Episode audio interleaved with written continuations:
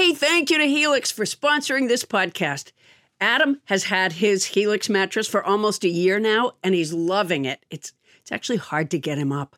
In fact, he won't stop talking about it. You'll understand what we mean when he goes into detail. Thank you for the detail, Adam, later on the episode. But for now, we want to tell our listeners about a special deal going on. Our Sleepy Time Pal Helix is offering up to 30% off all mattress orders and as if that's not enough, two free pillows for our listeners. Go to helixsleep.com slash Paula. That's helixsleep.com slash Paula. This is their best offer yet, and I'll bet it won't last long. With Helix, better sleep starts now. Hey, listener, it's Zach Harper, Amin Elhassan, and Anthony Mays of Cinephobe. You may be asking yourself, what is Cinephobe? Amin, would you like to fill in the people? Cinephobe is the podcast where Zach and I watch movies that are poorly rated on Rotten Tomatoes and try to ascertain We're trying to well. ascertain? Yes. Okay. Ascertain. whether or not they're accurately poorly rated, or maybe they didn't get a fair shake. Cinephobe, produced by this guy, Anthony Mays. Hey, that's me. I produced this show. I also watch the movies, even though that wasn't included in the description, and I also ascertain. This month is. Wow! Whoa. Oh, Mays, why do you say that? Supercharge it so that this promo can remain evergreen. I feel like explaining a little bit more. In 60 seconds? I don't know. Maybe I don't bring attention to it. Assuring people, like, look, if you listen, you're gonna get it. Just give it, give it time. That's a good promo. Just listen to it. Give it time. You'll figure it out, Is this the promo right now? isn't it? Okay, I think we got it. Cinephobe. Wherever you get podcasts. Is somebody drinking a shake? Bo- Bonnie? So crazy. You all Oh, are yeah. such a hoot. No, seriously, what is that noise? What noise? Okay, do you hear it now? No, just don't move ever again. that was Paula. No. Well, maybe it's one of us. We don't know at this point. Uh, you know, we just assumed it's you because, you know, you're a, a repeat offender, but it might not be you. Because you, you because even when you get on the phone, it sounds like a junk collecting truck pulling up.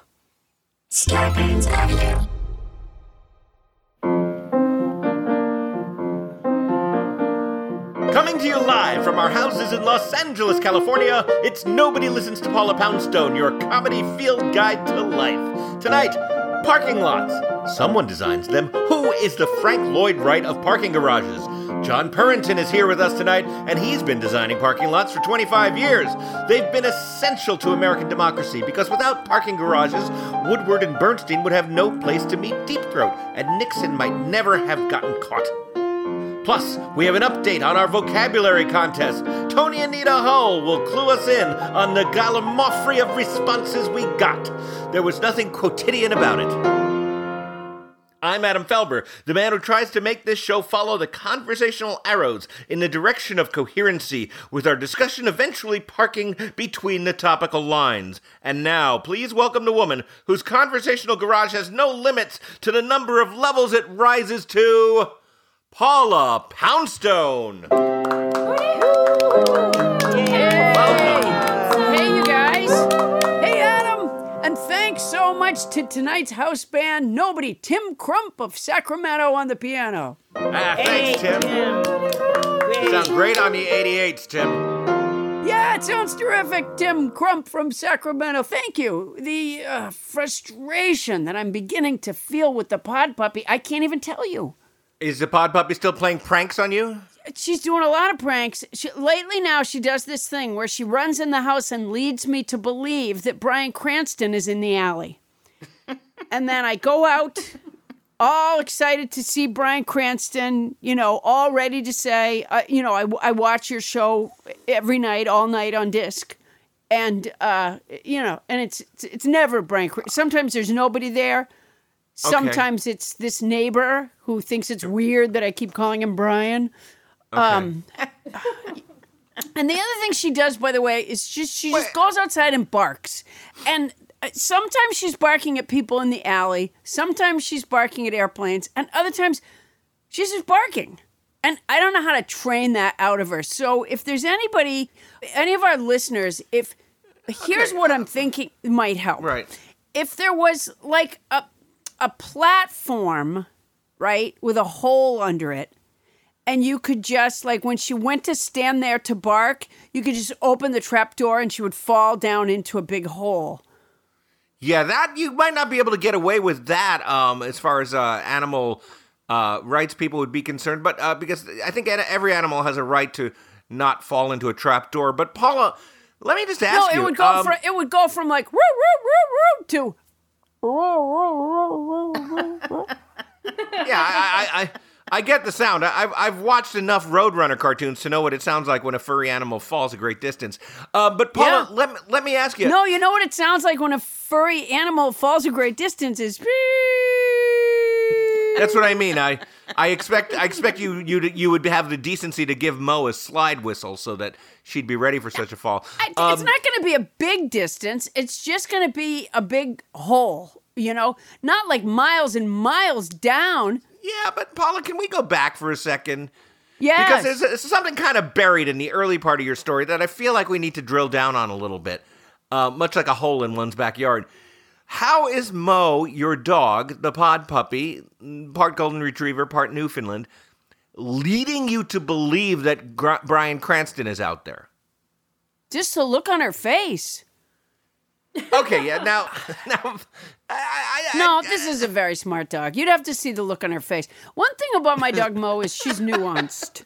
Um, she Yeah. has huge Emmett Kelly lips, and there's something about you know the play in those lips that says uh, Bryan Cranston's out there. I, I mean, the things she's done so far, you have to admit, are remarkable for a dog. They are. She, she put ducks in my room one day. I woke up with what with like honey draped all over me one morning. She just does Yeah, stuff. no, she's she's a prankster, all right. But Yeah, uh, she A, turned I the she turned the the um uh the treadmill on when I was recording, uh, and and then did it over and over again. She's a very clever dog. That's that's clever stuff, but I would I would avoid looking too deeply into her facial expressions uh, if I were if I were you. Um, Paula, let's uh, let's let's turn our conversation because you know we're off to a running start this week and we haven't yet checked in with our the two other um, luminaries on the show. Um, I Oh, don't know if our listeners can hear this, but we have uh, suspected Bonnie Burns of surreptitiously uh, sipping a milkshake. Yeah, there's a so I don't know. I don't know if that sound is translating onto the onto the uh, podcast, but I, I can't not mention it because I'm hearing the sound of sipping in my ear. Uh, let's first go up to the Simi Valley. Bonnie Burns, Paula's manager, our producer, uh, our good friend, Captain Crinkle. How are you? No, I was so falsely accused of making this noise. It's like there wasn't even anybody in contention. And yes, I'll admit that I was trying to quietly have a piece of steamed broccoli because it's like five o'clock Pacific time, which is when we tape the podcast, and I haven't eaten all day. So, So okay. you were having steamed broccoli for breakfast? Yum. No, it's what was here. And here's what the noise was. You just tell me if this sounds like sipping a milkshake, because I don't even think Okay, the sipping of the ahead. milkshake was me. Okay. No, I don't hear anything at all. I don't hear anything at all, Bonnie. Okay. That's, I rest my case. but Wait. now Yeah, I but do. as, as you were resting your case, we were hearing that milkshake sound. Okay, wait, which wait, leads- wait, wait. This, okay. This is a harder piece. Okay, there's no way eating broccoli sounds like sipping a milkshake. That's ridiculous. You know, Wait. Bonnie, is it is it possible? And I'm just going to take a wild guess here. Is it possible that you were recreating a Mickey Rooney Judy Garland scene where Oh, you were like in the- sipping milkshakes? Yeah. No, you guys jumped right in there blaming me. No, you make a lot of noise. That's the thing. It's not me. Okay, you know how when you go when we used to go to the theater and they would make the announcement in the beginning, they would say, you know, if you're gonna open a, a hard candy, please take the wrapper off now before the show begins. Well, in a lot of times when Bonnie would go to the theater, they'd say, you know, welcome to the theater. Uh, you know, we hope you enjoy the show. If you're going to open a hard candy, please take the wrapper off now. And then a second would go by and they'd go, Bonnie.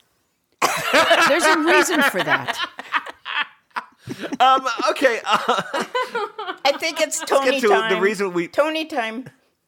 No, we haven't even asked you what's new, Bonnie.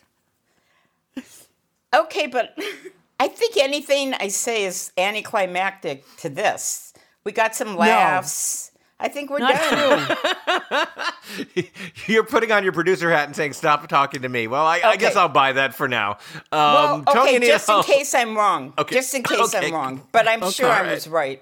But I'll tell Okay. you, like today, well, I didn't go to bed till 4.30 because I was up late doing something connected to my job. But, um, okay, wait. So wait, here we Making go. a milkshake. Here we go. Here we go. Here we go. So, you know, when you're on your stomach and you're working on your computer and you're propped up on your elbows, that gives you a really bad backache.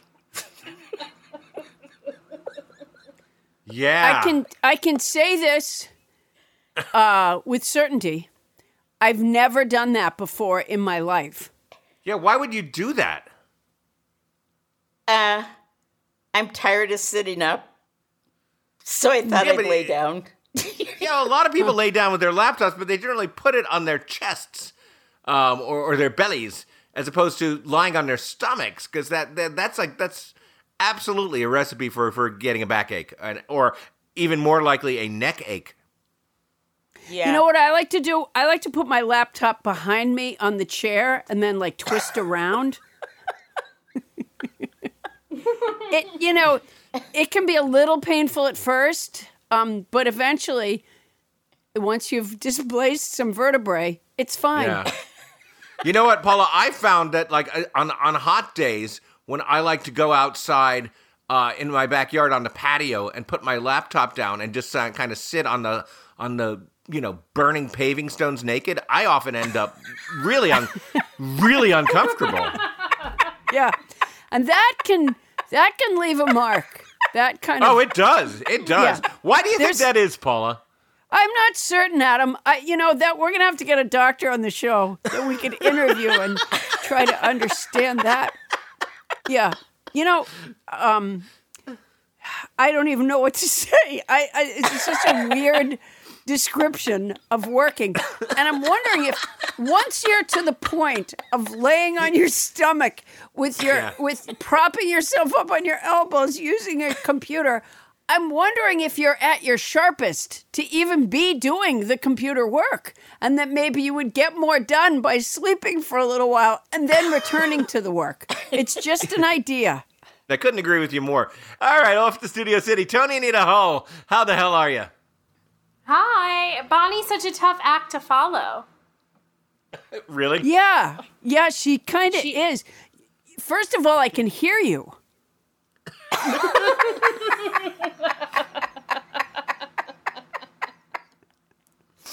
Yeah. Toni, do you want to bring some Clydesdales into your apartment or something? Or maybe Clydesdales with tambourines tied to their tails? That might.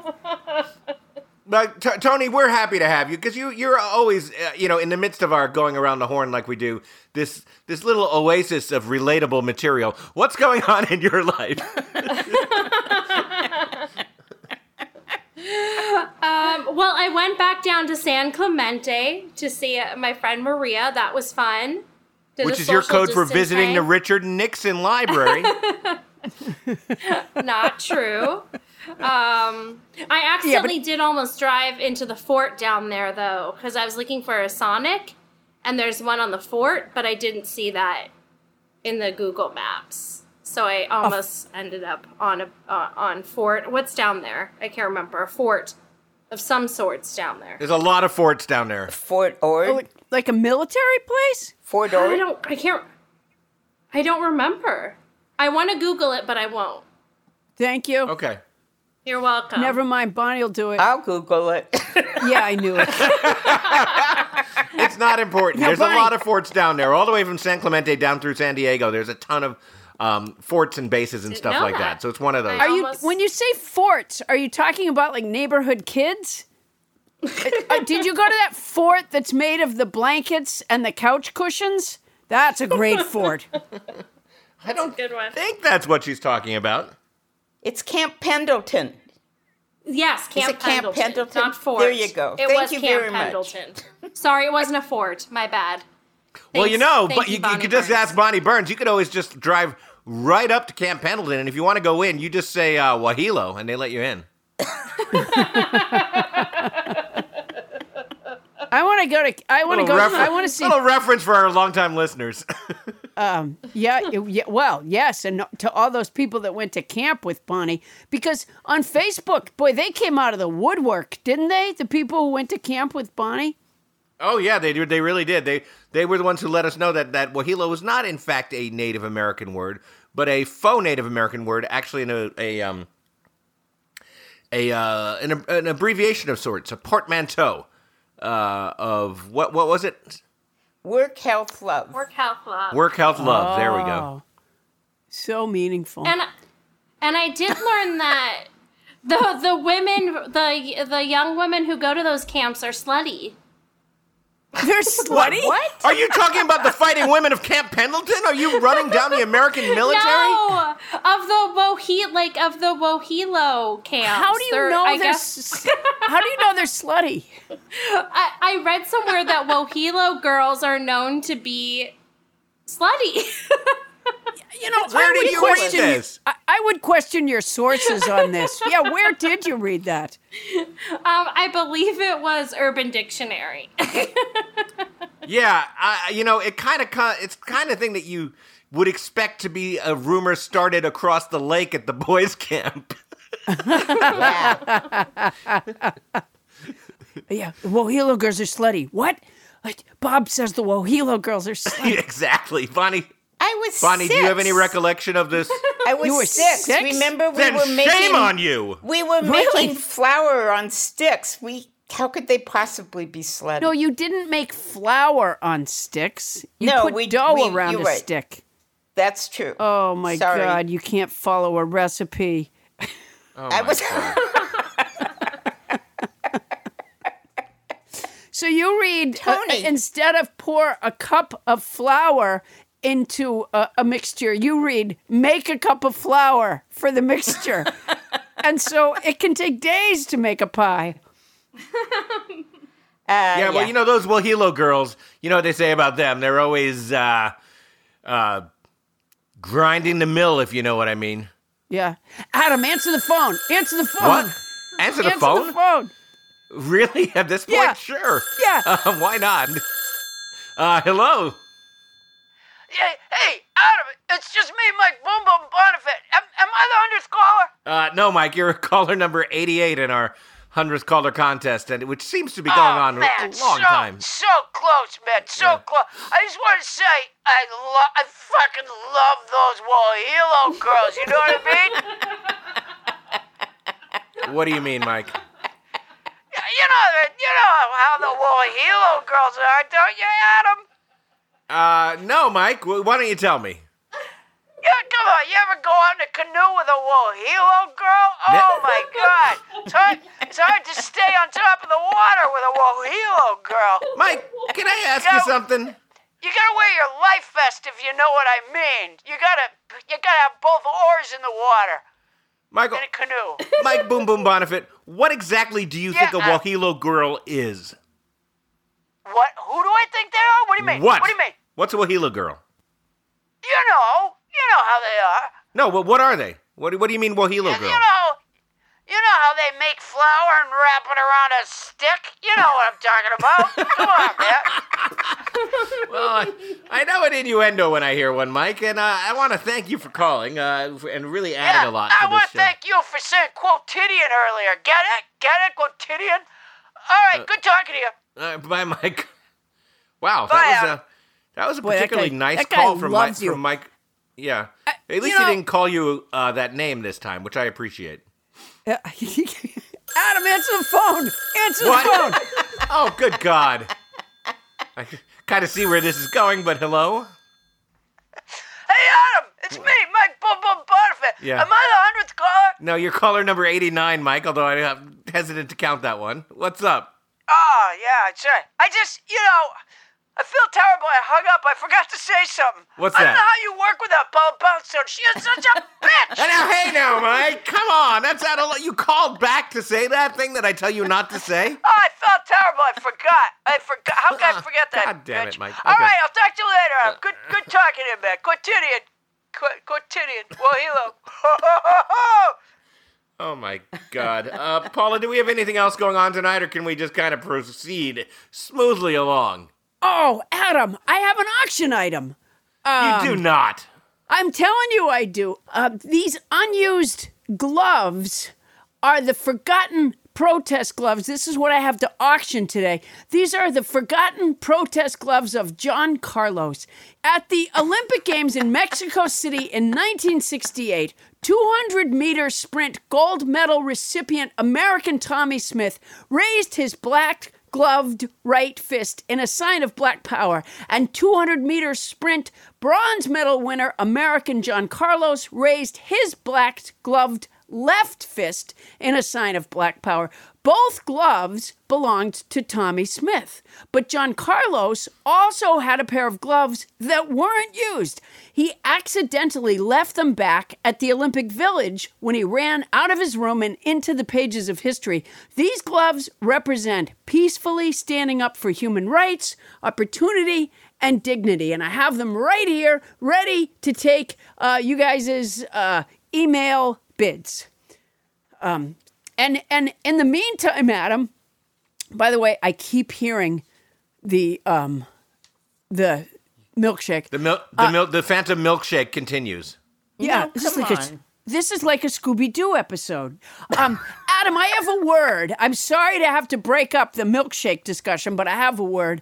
Um, Okay. Okay, here it is. It's lu- uh, uh, lu- lugubrious. Lugubrious. Lugubrious. It Lugubrious. means it means sad and dismal. Here, I'll use it in a sentence. My dog Mo stands at the back door with a spitty tennis ball and a lugubrious look. It's it's a great word. it is a great and- word, and it's that's a great use of it right there, Paula. I would like to induct lugubrious into my vocabulary song. Uh, while I reach for my um, Glockenspiel, Bonnie, why don't you just keep uh, sipping that drink? Here, I'll, I'll eat some So more. this is going to broccoli. be, ladies and gentlemen, uh, the the vocabulary song played as a cantata for Glockenspiel and Milkshake. There it is. All right. This week's word is lugubrious. Shoot. This week's word is lugubrious. No, that's not right. This lugubrious. this- no, it's lugubrious. This week. This week's word is lugubrious. I got it. It's an adjective that means dismal and sad, like when ducks poop on everything you had. Last week's word was pernicious. It's an adjective that means having a harmful effect, especially in a gradual or subtle way. I'm spending more time on the computer every day. The week before that, we had impunity. It's a noun that means freedom from punishment or from the harmful results of an action. He fell off the roof and didn't end up in traction. Going back before that, we had phlegmatic. It's an adjective that means unemotional and calm. Oh, look, I just drove a nail through my palm. And not long ago, we had quotidian. It's an adjective that means happening every day, daily, or ordinary, like a Mainer eating a blueberry. Let's never forget Gallimaufry, which I pronounced wrong until nobody James Hyder corrected me. It's a noun that means confused jumbler medley of things. Hodgepodge, who's podge, Who's podge? hodgepodge. Adam doesn't think my song is replicable, replicable, replicable. But I do, I do, I do, I do. Woo! Yay, Paula. Bravo! It was Encore. great. Whew, That was that was fantastic, Paula. Oh, my, you know, I would love to do an encore, but I don't think, I don't think I could pull off that kind of energy and musicality. Uh, No. The combination again. There's so much spontaneity. It's almost like jazz that um, I, I Oh, it can't is imagine jazz. you going to try it again. No, it is, it is, Yeah. it is jazz. Thank goodness we recorded it because you're not going to get that again. That was Yeah. That was no, unbelievable. No, no, That's pretty much as good as it gets. All right, coming up, John Lennon said of New York City, We're crazy about this city. Los Angeles, that's just a big parking lot where you buy a hamburger for the trip to San Francisco. John Purrington is here to defend the dignity and beauty of parking lots. That's coming up when we return on Nobody Listens to Paula Poundstone.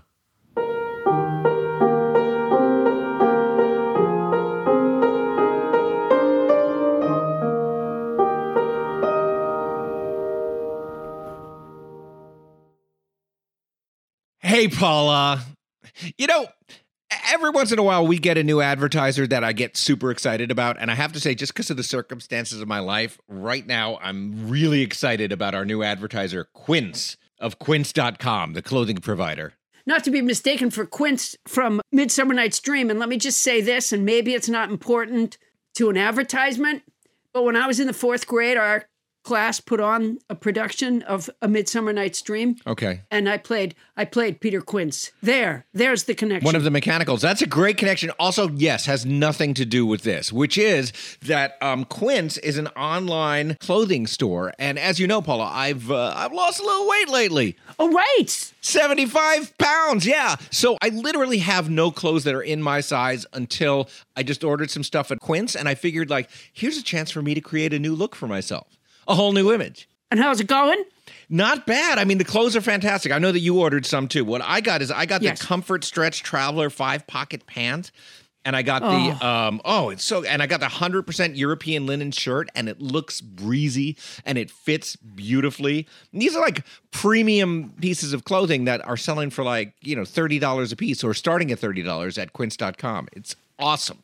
I look good. I ordered the brushed lounge jogger. Ooh. And, you know, I put them on when I came back from New York. I pulled them on, and I, I swear to you, okay, this is not scientific because I was tired already, right.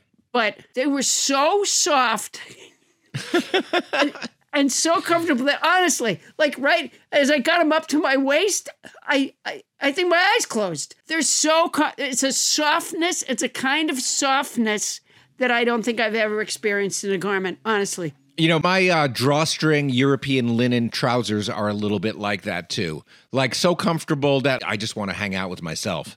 Sure. Yeah. yeah. And they're European. Keep that in mind. They're oh, European. they are so European. And you can get those kind of, you can get washable silk tops, you can get uh, 14 karat gold jewelry and like all these accessories. Quince sells a lineup of timeless pieces that keep their customers looking effortlessly chic year after year. I'm not certain that I look chic, but certainly if I did, it's not going to take a lot of effort. I now look chic and I feel pretty great. And Quince only works with factories that use safe, ethical, and responsible manufacturing practices and premium fabric. It's all good as far as I can see. Is it my imagination or did they cut out the middleman?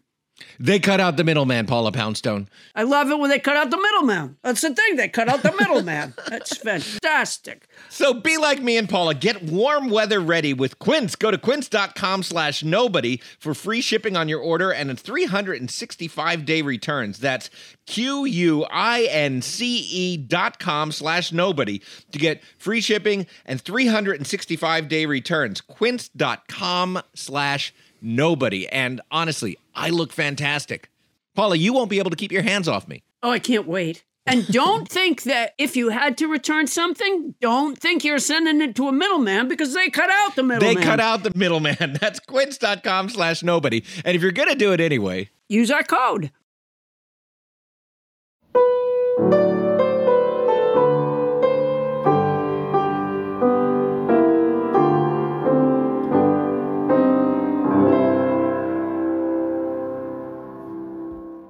On this day in unremarkable history, Jack LaLanne said, "Oh,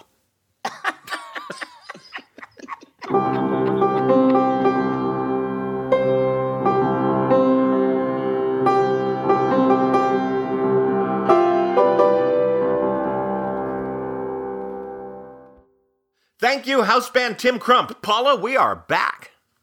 Tim Crump from Sacramento, Adam. Uh, So, Paula, um, have you been in a parking lot recently? You know, I was. I, I was in a parking garage in Beverly Hills, Uh-huh. a- and and they had, you know, I've seen these before, but I never paid any attention really. They had Right. red and green lights to tell you um, if spaces were full, if there was a car in a space, there was a red light hanging over it, and if they were empty, it had a green light hanging over it. And I gotta say, that is brilliant. It it Super makes convenient. it, it, you know, because. I, Otherwise, I end up doing that thing where I do a, a sharp right and almost plow into a Mini Cooper. Um, so, Oh yeah, I would say I would Yeah. say the parking spots are probably the leading cause of death of Mini Coopers. yeah, just you don't see it there, you know, and you and you hang that, qu- and you're so excited and you want to get to it before somebody else gets, and you just you know kaboom with the Mini Cooper. So I I have to say I noticed this improvement in something that seemed destined to always be awful. Well, Um, you know, Paula, here's the thing. Somebody designed that feature and the whole parking lot itself. And tonight, we're pleased to have a man who has spent 25 years designing parking lots.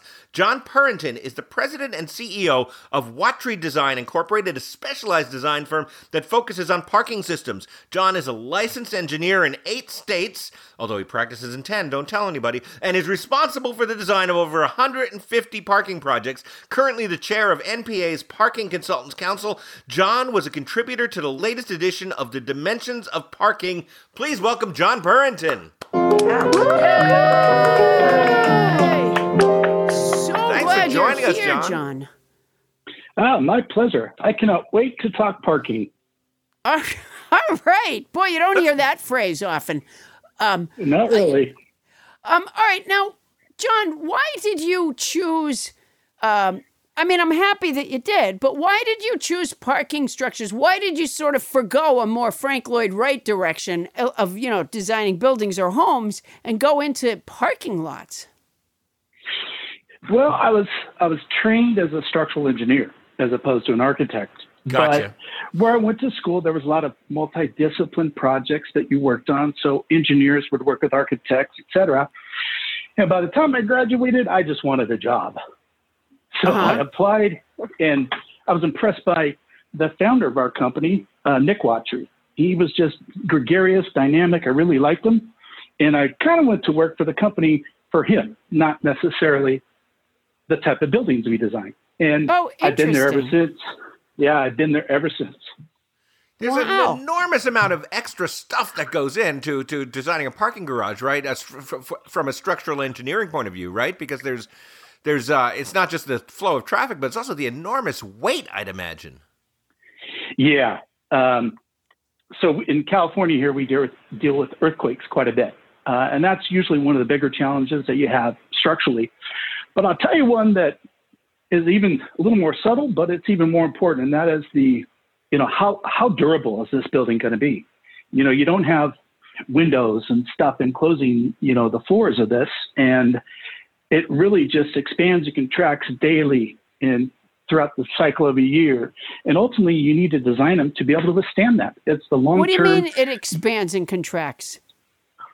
Well, I like to explain it as this concrete is a living thing. It literally expands and contracts with, you know, thermal changes, um, with weather changes, temperature didn't know changes like that. Yeah. So when you see older parking structures, you know, deteriorating and beat up, they have rust stains and dark corners you don't want to park in. It's, it's really because they are exposed to the environment 24 7. So you have to design them to last Uh huh. being exposed to that type of environment. That's that's interesting because uh, and and I guess we, we might be going a little too deep here, but I know that on bridges. Um, they deal with that concrete expansion and contraction by putting those little uh, metal dividers in so that there's room for it to happen. How do, is that what you're doing in a parking garage? Uh, sometimes, if, if it's a real long building, we do Right. put those expansion joints, you know, usually about every 400 feet. Um, and so it depends upon the length of the building, but we do incorporate those. Interesting. Is that the thing that when you drive over it, it goes dunk dunk? In parking structures that I didn't design, yes. Oh. Why Well is that? Is done. that like Thank frowned John. upon in the world of parking structure? That dunk dunk sign. I can't tell you how many times that sound has scared the shit out of me. Um, either and you know, because Paula, it's it's a simple switch. If you put in the right material from day one, it won't make that clanky noise. Really? Uh, no, why don't other designers know that? I think they do, but sometimes it comes down to cost, literally, you know, nitpicking every line item. Um, Mm-hmm. That's usually what what takes it out of the project. Um, so usually it's cost driven. Uh huh. So the, either the money went into the pocket of the designer, or it went into another feature of the uh, parking garage. Um, now I know this is asking a lot, but is there any possible way that I could use my relationship with you um, to get an article published in the Dimensions of Parking? Oh boy, that's a that's a tall order. I don't know, Paula. Um, Is that a periodical? Is that like a magazine? no, this is a, a book that gets published uh, by a few different organizations. It's a joint publication in our industry. It comes out, oh boy, I don't know, every six, eight years, ten years. So Well, that gives me one of plenty of time to write it, John. John, just it say depends on no. the topic, you know. No. Um, well, No, think on of the, a on the topic. contribution. It's uh, uh, my head is bubbling with topics for the dimensions of parking book. It is Um, not. It is too, uh, John. What did you write? It's you, you- you're a contributor to the latest edition of the, the dimensions of parking. What did you write in there? Well, I contributed to sections on cost of parking structures, the structural design of parking structures, and I had the pleasure of reviewing the other sections. So, what did you say you about structural design? Did did you write a paragraph that said, "Make it strong"? Uh, it's, just hire Watry Design. That was the one sentence in there. No, it, it's the full blown chapter on it. Lots of good tips and you know tricks on how to do them right. Did you talk about that dung dung noise in? Because I could do that in Well, my that's entry. your article right there. Yeah, that's Yeah. what I'm thinking. And Um, just use the doon too. Yeah, that's Dung perfect. dung. Yeah. Have you personally made any breakthroughs in parking lot design? Oh boy.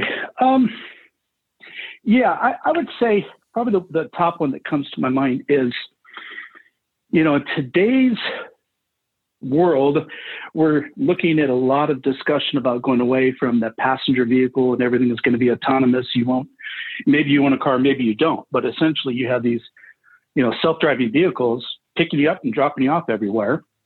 And that has turned into a, a, a bigger discussion called adaptive reuse or repurposing the parking structures. How do you design a very utilitarian building that parks cars to be turned into office building later?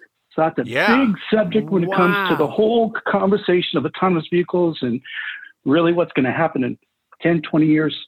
Who really knows? But that that's probably been the biggest, I would say, you know, part of our industry where we've been on the on the sort of forefront and sort of created the breakthrough ideas.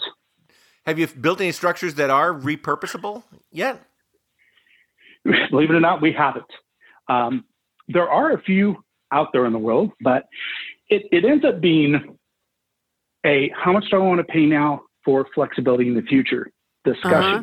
because we've seen where to adapting a small parking structure to be an office building in the future might cost you 20 or 30 percent more today on the base parking structure construction costs in order just to allow it to be adaptable. There's But still plenty of American costs. American business in general, or Americans in general, we don't really think very far in the future, do we? Not far enough.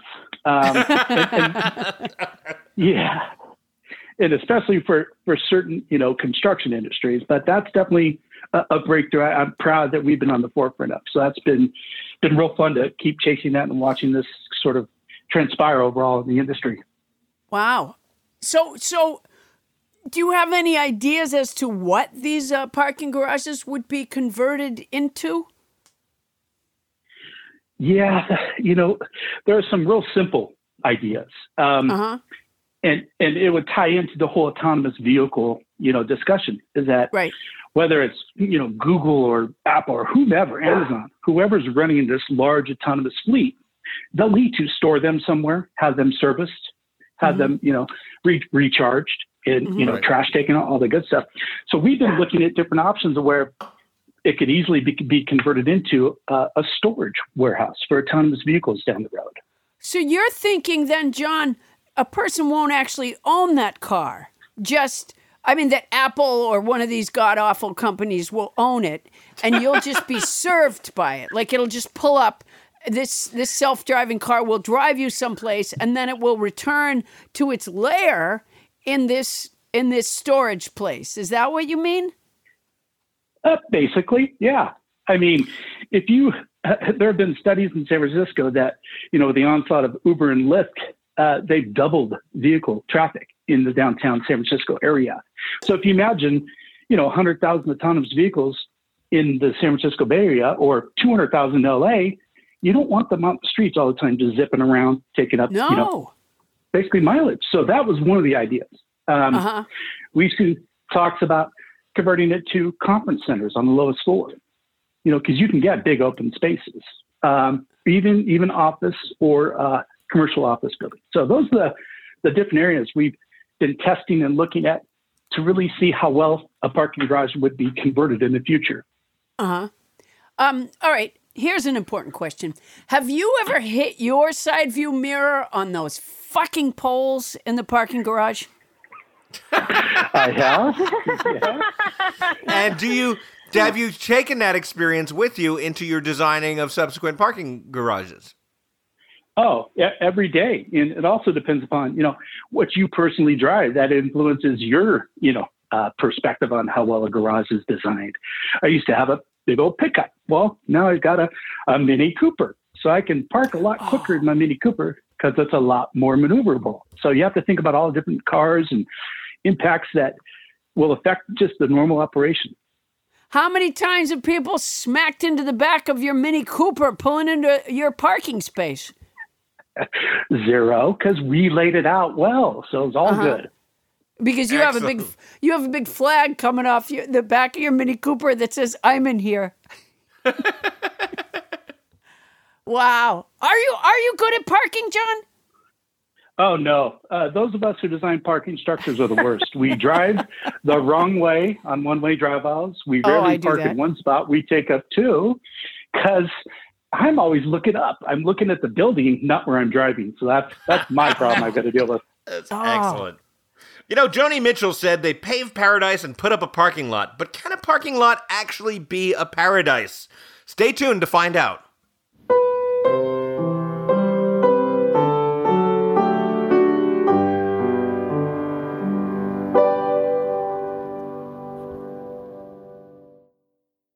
The cat of the week is Bug from Los Angeles, California.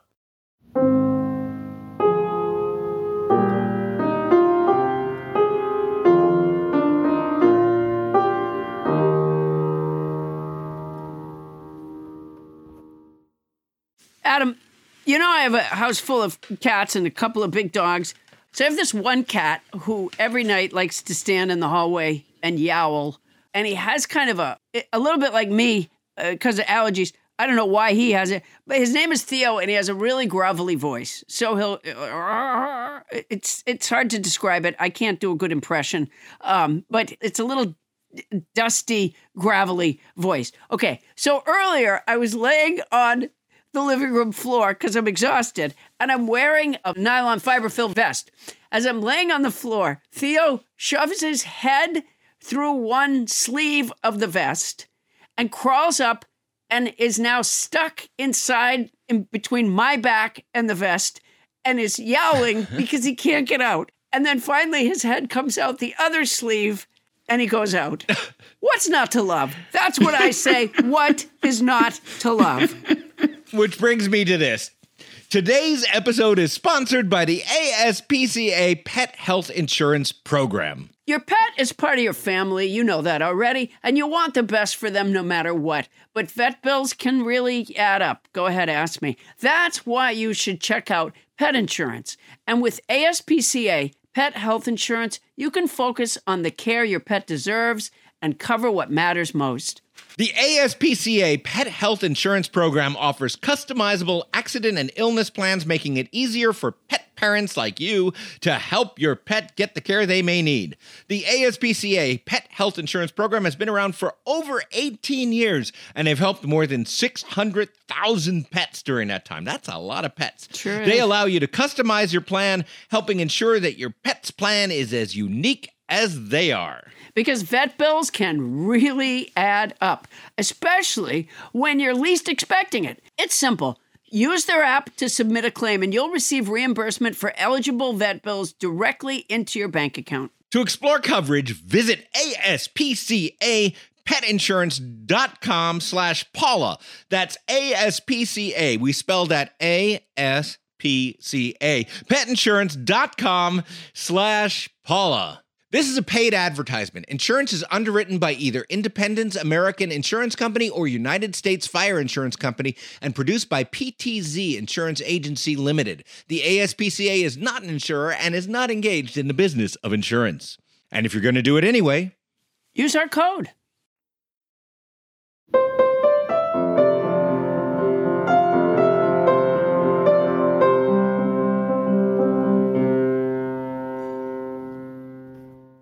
And we're back with parking lot designer John Purrington. John, this stuff is fascinating. Um, John, I could talk parking lots with you all day. Uh, I, I, it, it really is fascinating. Can you make me like a person who could fit in over at Watry? Can you tell me some of the, you know, inside terms and jargon? Oh boy, yeah. The the parking industry has their own complete, you know, volume of jargon. I think oh, oh one tell of the real some. simple ones. Yeah, one of the first ones that we learn is called efficiency, and that is a measurement of how many square feet of your building do you need to put together per parking space. So if you have a thousand cars and your efficiency is 320 square foot per stall, your building would be 320,000 square feet. So you can kind of think about the math, and but the efficiency is a simple one. Um, Uh-huh. AP, APS. APS stands for Automated Parking System.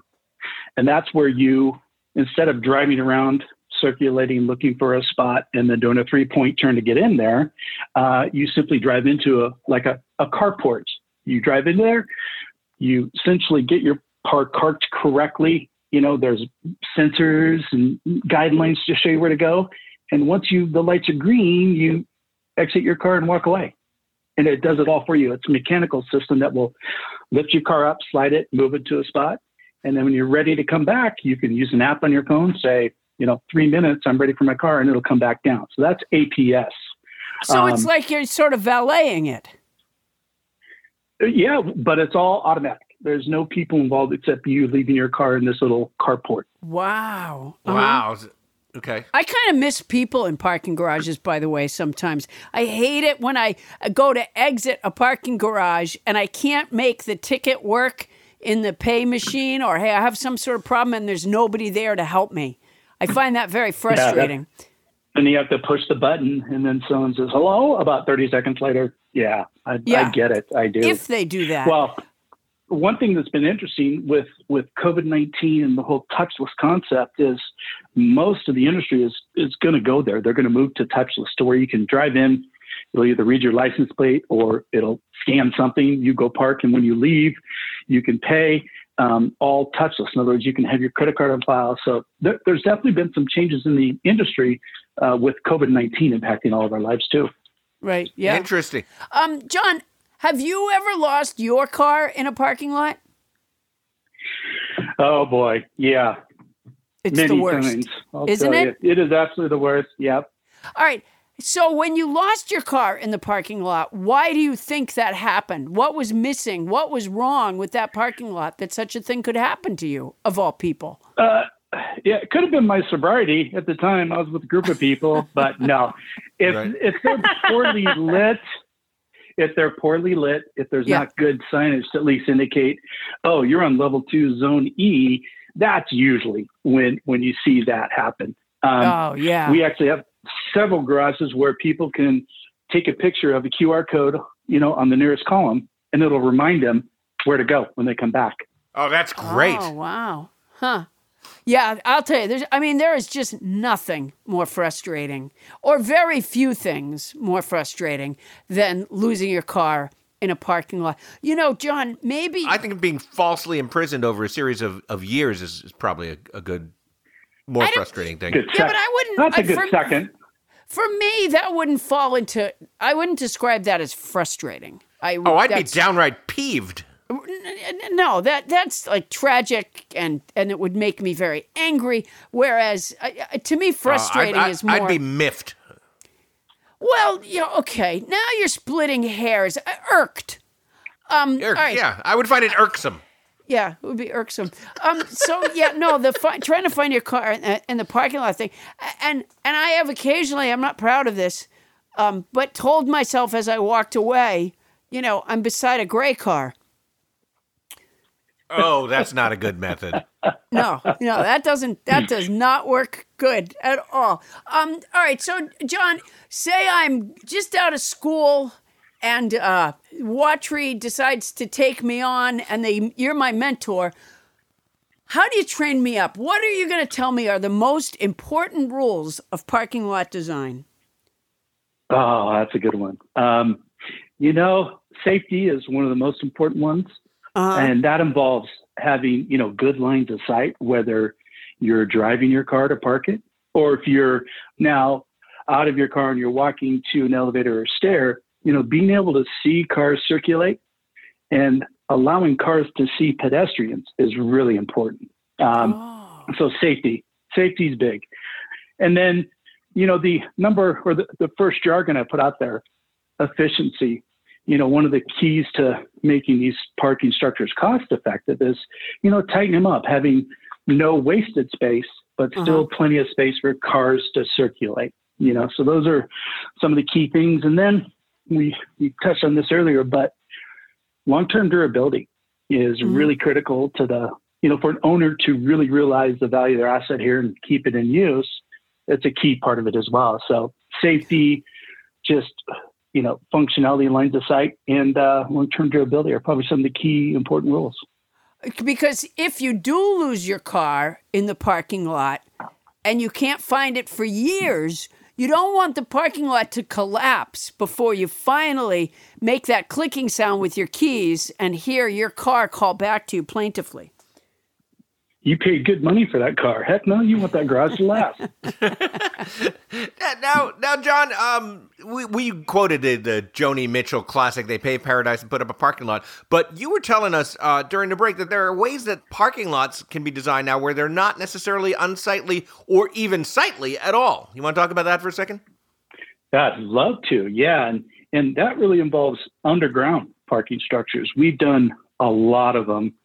And essentially, you know, on top of this parking structure that you enter and just simply go down below grade, we've seen, you know, playing fields, rec fields. As a matter of fact, we've done two of these below grade structures for Stanford University uh, alone. And it's all about, you know, maintaining and preserving that open space on their campus. Um, but you know, when you go below grade with all your parking, you know, you got to make sure that it's well lit. You know, the walls are painted a light color, and you don't have dark, dingy corners because that makes people feel unsafe. So it's a little bit different art to it, but we're seeing that a lot with, you know, institutions that want to preserve their open space. That's really the biggest reason for it. Uh huh. So, are there places where there's the like the parking and then there's a use for the building and then more parking?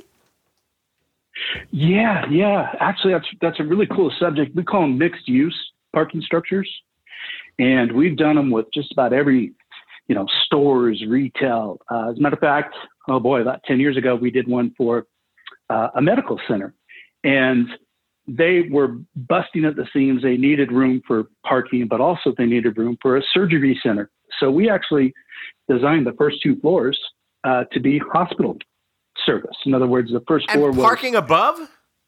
yeah, we had six levels of parking go above it. So we had to be real real careful looking at vibrations and movement Yeah. of the building and how it would affect the surgery center. And you don't have to was- do that on every project, but this, this one turned out real cool. Sorry That about your the- nose, Miss Johnson. A, a, a truck came by and parked. Yeah, exactly. That was the medical center that used to have the zigzag stitching on people's um, plastic surgery. I remember that place. yeah, yeah. A lot yeah. of people thought that was like a an, an intentional design feature of the stitching, but it turned out it's because cars were driving in and going thunk thunk right during the surgery. Huh. Oh boy. You may have something there, Paula. You may have something there. And and the thing is, you, you do get to a point sometimes when you're looking for a space that or I do anyways, where I become less and less safe in my driving as I go along because I'm so frustrated that I, I start Oh, to yeah. think, you know, what do I care if I get hit by a car? What do I care? I can't find a parking space. Um, have you ever Well, you know, reached it- that? it- Well, I'll, I'll share with you. So I was, I was doing research for an article I did last year, and it was about the human Wait a minute. condition. Was it in When an article in that in that book? No, no, it wasn't. I thought you Let were just go, rubbing Paula. my Book, rubbing you? my Yeah. face in it She's now, John. fixated on it now. She gets obsessed. well, the study, I'll, I'll give you clip notes here, was basically that they were doing a study of people when they're in a parking spot and then they back out and leave. Okay, they did an average of, okay, it takes 90 seconds, whatever, for the normal person. But when somebody's waiting for them, it takes another 30 seconds because people get defensive, they get territorial. You know, think about it. It changed your whole kind of perception and your your your attitude. So there is something about a parking lot, you know, a psychology. There really is. So Oh, if you can make it a nicer, more amenable space, it hopefully Uh-huh. reduces that anxiety. Yeah. So people get in there and other people are waiting for them to pull out and they're like, no, no, I'm going to make a phone call. Yeah. I'm going to, you know, I'm going to check my to do list. I'm going to take a little Yep. time. This is my parking space. Yep. And guess what? If if they honk at you, you'll stay another 30 seconds because now you're really oh, mad. Yeah. Oh, yes, Oh, they yeah. will. Yeah, Yes, they no. will. Yeah.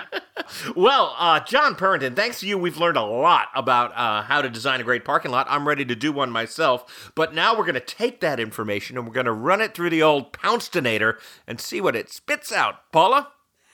Tim Crump, it's me, Paula. This is sounding fantastic, by the way. Thank you so much. If I can get a little background music, I'm going to tell you what I learned about parking garages. The hardest thing about designing a parking garage is that you have to build it to last through a time when we won't need parking garages. So, with every design, the designer has to ask themselves this is great for parking cars, but can it work as a ball pit or a whorehouse? Wohelo! Parking lot designers have to think about the future. And it's a future, frankly, I want no part of.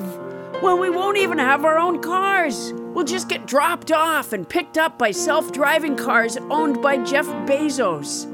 And you really won't go out to eat so much as a drone will drop a single use plastic bag full of probiotic beverages through the self driving car's open sunroof.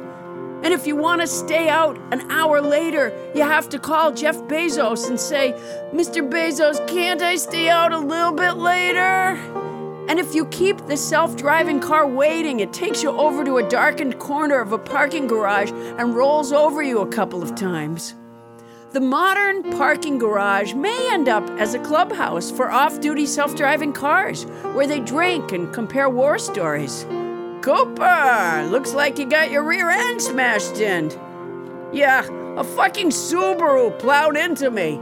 I don't know how it didn't see me. I was yelling reserved, reserved, reserved as loud as I could, and it still just plowed into me. Love, huh? It's what makes a Subaru a Subaru.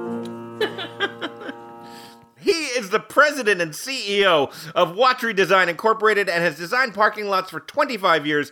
John Purrington, thank you so much for stopping by our show and parking here for a while. Oh, John, you were wonderful. Thank you so much. Uh, it's been my pleasure. You guys have both had a lot of fun and surprisingly interested in parking. Oh, who who's not interested in parking? We all are stuck doing it all the time. Thank you so so Very much. true. Thank you. Bye bye.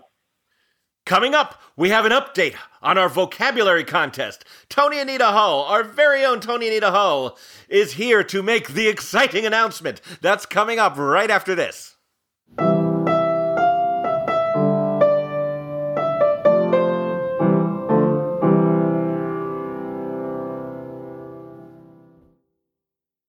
Hey, Paula, it's been almost a year now since I got my Helix mattress. And as you remember, there was some drama surrounding Helix mattresses because Oh, when oh my Helix gosh. first sponsored us, Bonnie took the mattress and Yeah. she's been loving it. But finally, I got my chance to get a Helix mattress and I sleep so well. I mean, the family bed is where we all gather. We watch movies in, in our room occasionally and everybody just piles on it and it it's comfy. And yet, when one person hops on, the other half of the mattress doesn't fly up.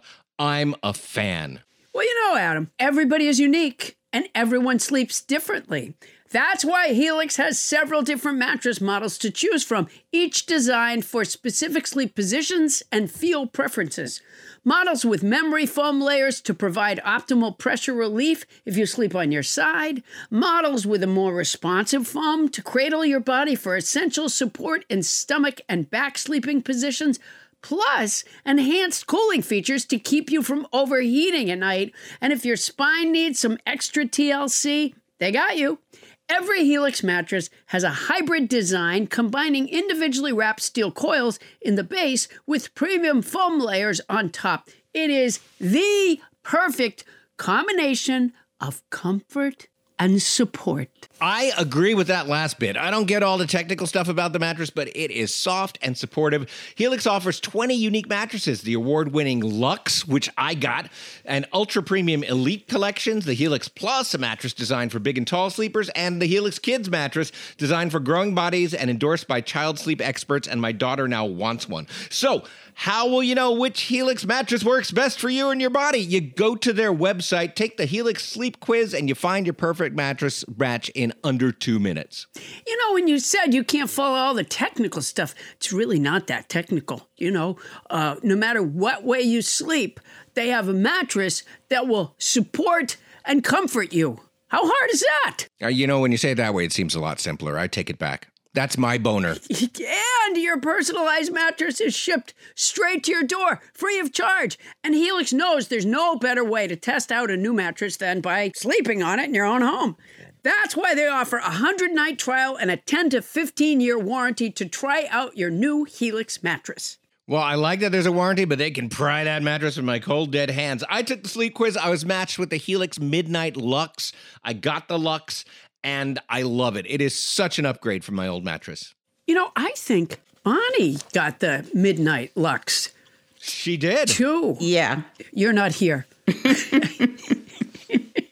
Don't want to take Adam's word for it? Well, you got Bonnie's word. Helix has been awarded the number one mattress picked by GQ and Wired magazine. It's even recommended by multiple leading chiropractors and doctors of sleep medicine as a go to solution for improving your sleep.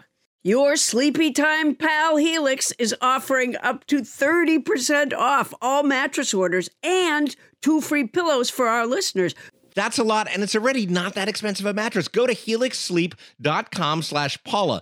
That's helixsleep.com slash Paula. This is their best offer yet. It's fantastic. It won't last long. With Helix, better sleep starts now. Well, not right now. And if you're going to get it anyway, use our code. A detective came and knocked on the door, and I said, Is it Renee? And he just gave me that solemn look. It was the worst day ever. The Proof podcast is back with a new case and a new season. 23 years ago, 18 year old Renee Ramos went missing. Her body was later found in an empty Home Depot building on the edge of town. I don't think that they arrested the right people. It's about time somebody's trying to do something. She had a black eye about two weeks before she was murdered. They are involved. They definitely had her body and her backpack. You know people are going to judge you, right? Of course. They're judging me now. They've been judging me damn near my whole life. You can listen now to season two of Proof wherever you get your podcasts and follow along with us as we reinvestigate the murder at the warehouse. I have to ask Did you kill Renee?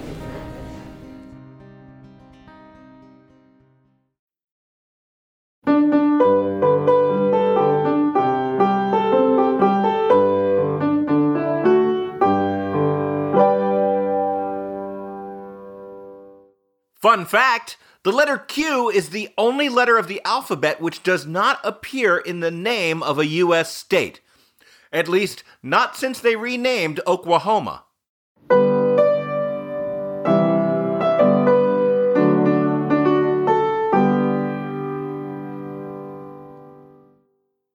And now we take you live to French Trump's weekly press conference in progress.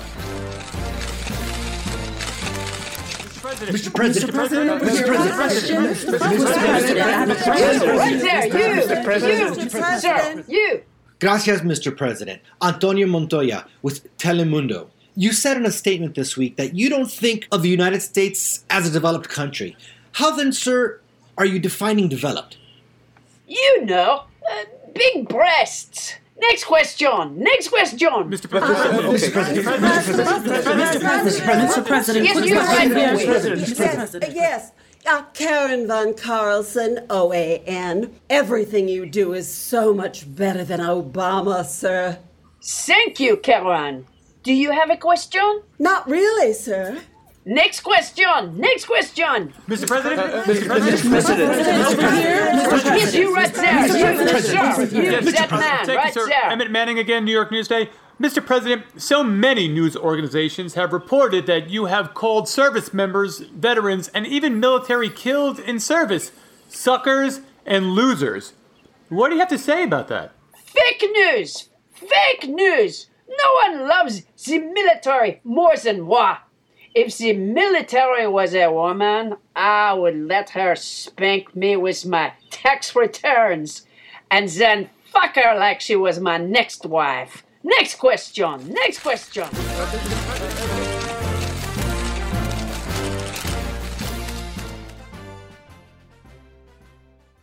And we're back. French Trump has his own mini podcast, the French Trump Weekly Press Conference. You can find it, well, at the same place you're listening to us. Oh, Adam, Adam, we we Yeah, just got an uh, an email bid from Mark Zuckerberg with a five hundred dollar bid. Boy, you'd think he'd have enough to keep him busy taking down misinformation posted on Facebook by the White House. But I guess he recognized the value of these forgotten gloves. Um, John John Carlos says in his book, The John Carlos Story, the sports moment that changed the world, that in addition to their iconic Black Power pose atop the podiums at the 1968 Olympics, they had also removed their shoes to protest poverty, and they wore beads to protest lynchings. Carlos unzipped his jacket, which was against the rules of Olympic etiquette, uh, but he did so in support of all working people, black and white. And we have John Carlos's unused gloves uh, that Mark Zuckerberg has just made a $500 uh, uh, email bid on. Right. It would be great if you could have gotten a hold of their socks because, you know, Paula, they didn't wear shoes, but they did wear socks. Yeah, well, they, they were wearing those socks, so I couldn't get.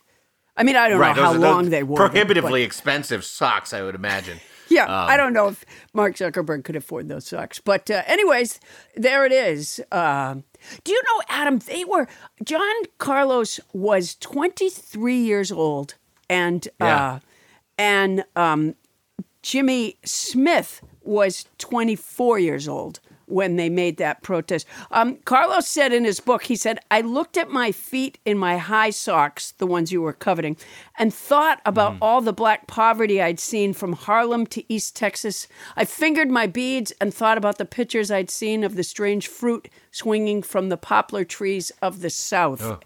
These gloves represent something very, very important, uh, and uh, and we have them for auction here. Uh, Mark Zuckerberg has made a five hundred dollar bid, so it's in play, ladies and gentlemen.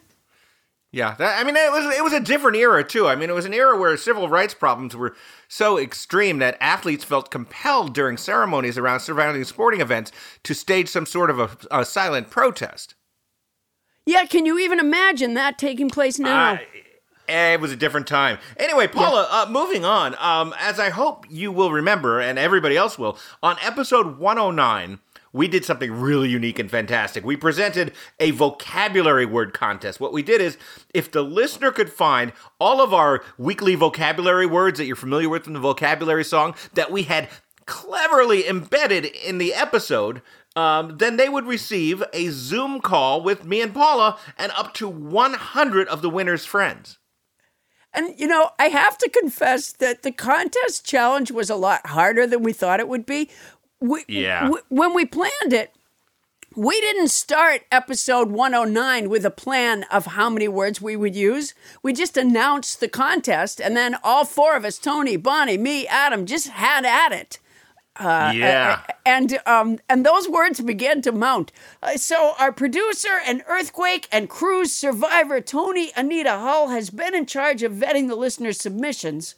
And and uh, yes, and we should mention future cruise non-survivor, possibly we're hearing. Uh, but Toni Anita Hull, can you step up to the microphone because I understand that you have an important and exciting announcement about our vocabulary contest. Toni Anita Hull, what's the announcement? Yay, Toni! Oh, thank you, thank you. So people have gotten so so close, but there's still no winner to our vocabulary contest. None. What an So- announcement! There's, there is no winner. Oh my god, I was on the edge of my seat. Me too. The drum roll was happening, and uh, wow, Whoa! no winner, Yeah. huh? Yep, Now, no winner. So People have go back gotten to really episode close, though, one- right, Toni? 109. Really close. Like just missed one. And you can only submit once. So if you haven't submitted, go back and listen to episode 109 and find those words.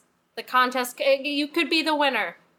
To review, Oh, just boy. name all the words, that, all the vocabulary song words that we use within the episode. Name them all, and you and a hundred friends can be on Zoom with me and Paula. That's pretty exciting, and apparently it hasn't happened yet. So that's episode 109. All right, now I don't want to give. It wouldn't be fair for me to give clues now because of the people who already submitted. Um, but I'm just going to break all. You know, uh, uh, I, I'm just going to do a taboo thing here and say brain rection is not one of the vocabulary words. There. yes, brain rection is both not one of the vocabulary words, nor do I think it's used in the show in 109. So, uh, uh, so just it's not much of a hint. But uh, you know, I don't want people writing it down thinking, "Oh, I know a word, brain rection." That Right. we're hoping to get that into the dictionary. But it's uh, not brain yet. rection, which Yeah. is when uh, you know all of your energy uh, shoots into your brain for a particular function, and then afterwards you're just spent. That's Yeah. what a brain. Your brain rection is. becomes excited Um, by something. yeah, exactly. And then uh, you know, and then you got nothing. Um, so, future winner, we are looking forward to meeting you and your friends via Zoom. And if you don't have 100 friends, that's okay. But you know what, Paula? While we're on the subject, we are going to be hosting a Zoom for a hundred of our eventual contest winners' closest friends. But what about the other listeners? Where can they go to find that kind of unbridled joy? Oh, I've got joy, Adam. Uh, for example, not to mention nobody listens to Paula Poundstone. That's a that's a bucket of joy right there. But I've also launched a show called Nobody Asked You, starring Paula Poundstone. It's a little pup tent of a game show to help people get away from the cramped headspace of 2020. Each week, two contestants earn points for what they know about each other. You can find it on YouTube and our social networks, or join us around the old Facebook campfire. And to lift your cat's spirits, try my handcrafted pussy pillows, four and a half by five inch pillows stuffed with catnip, which I will autograph to the cat or cats of your choice. They're available at my store at paulapoundstone.com. Uh, wait a minute, Adam. We we just got an emailed bid of five hundred and fifty dollars from Christine Cox, the woman who has made those amazing Perry Mason videos on our Nobody Listens to Paula Poundstone Facebook page. I, I, I'll be honest, I- I'm not supposed to play favorites, but I'm glad these historic gloves are not going to Mark Zuckerberg. Thank you, Christine. Yeah, thank you, Christine. So the gloves that we're auctioning off right now were back in John Carlos's room during his historic protest at the 1968 Olympics. Keep in mind that in 1968, we were in the midst of the Vietnam War, the Vietnam War protests. We were in the wake of the assassinations of Martin Luther King and Robert F. Kennedy. And on television, we watched Chicago police beat demonstrators at the Democratic National Convention. Yet Carlos and his co hero, Tommie Smith, were not treated as heroes at the time. They carried a message that many Americans did not want to hear. They were booed, suspended from the track team, and vilified in the press. They even received death threats for their peaceful protest. Uh, so I want to thank Christine Cox for uh, bidding $550 on, uh, on these beautiful uh, and historic. Go- Wait a minute! Oh my God! There's another bid. Uh, Oh wow. It's also from a nobody. George Ellsworth uh, is kicking the dust of triple digit email bids off his shoes. He has bid $1,500 for these unused gloves of Olympian and civil rights activist John Carlos. Thank you, George Ellsworth. That's cool. Oh, oh, you know, um, so I mentioned that the uh, the pussy pillows are available at my store at paulapoundstone.com. If you have not packed in enough Paula Poundstone, you can go to cameo.com slash Paula paulap33 and I will deliver a video message to whoever you want. I'll tell your fiance that postponing your wedding for safety will just make it sweeter. Or I'll tell Melania that you don't feel sorry for her because she's in it up to her elbows. That's cameo.com slash Paula paulap33. And uh, Paula, I have some exciting news. Uh, um, as you know, I've been doing that Starburns Sunday Sports simulcast with my good friend Jeff Cesario, host of the Play with Pain Starburns podcast. Yes. Uh, you, you're familiar with that. Yeah, it's been great. It's been going really well. We've had some great special guests like Alonzo Bowden and your friend Peter Sagal. Um, we're continuing with that. It's going to be every. It's going to continue to be every Sunday night for Sunday Night Baseball. You watch ESPN, turn down your sound, and you listen to us. Here's the important announcement.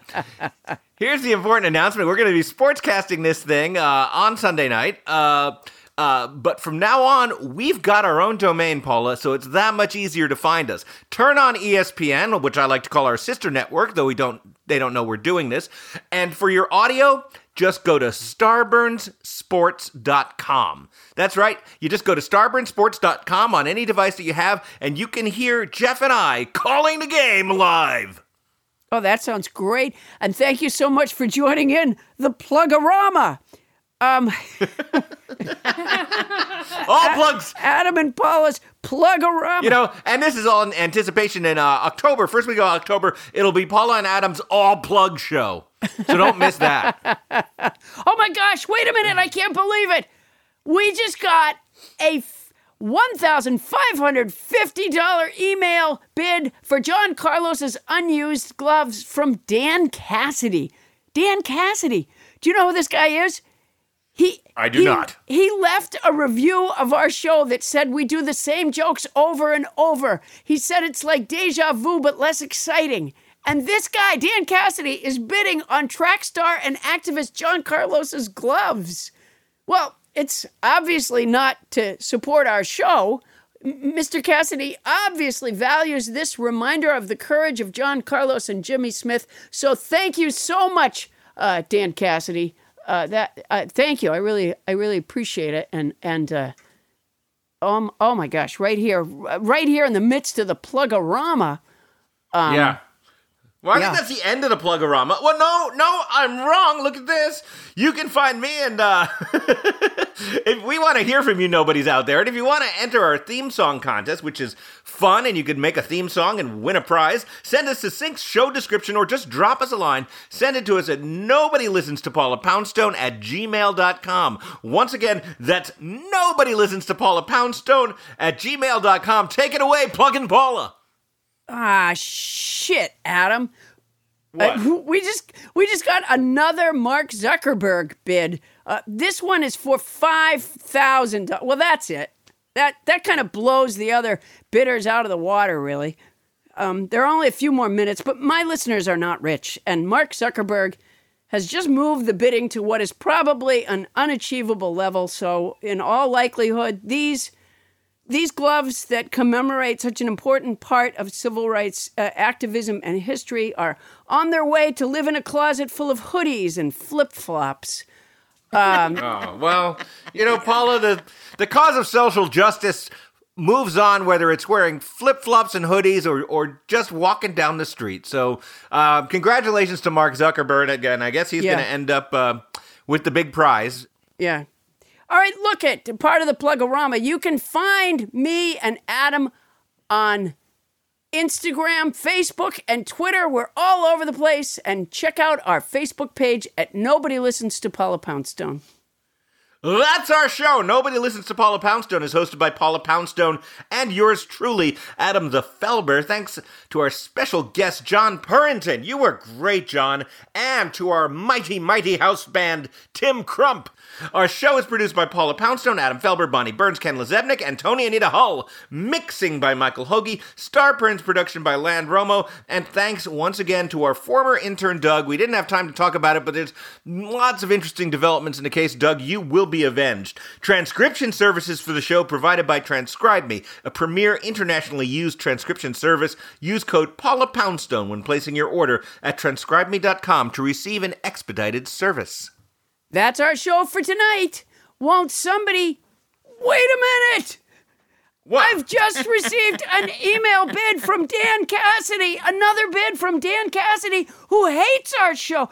Tell me that's not exciting, Mr. Cassidy. With a $5,100 bid, you have outbid Mark Zuckerberg by $100 in the last second of the show.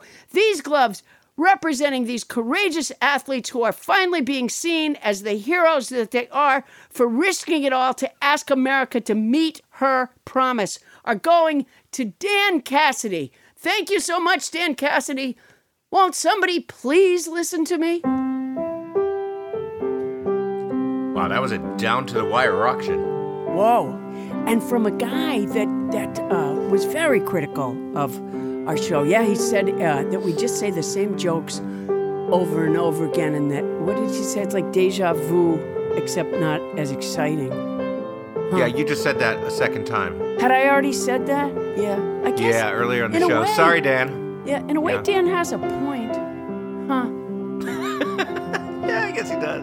Yeah. Like Well, deja know- vu, but not as interesting, huh? If I were to cut myself in half again, I think I would anger Ed and Dan. Yeah, but then wouldn't you be in quarters? No, I would just go right for it because I've been, st- I've been stitched up. Oh. Yeah. Well, you know, you could you could always cut yourself in the other direction.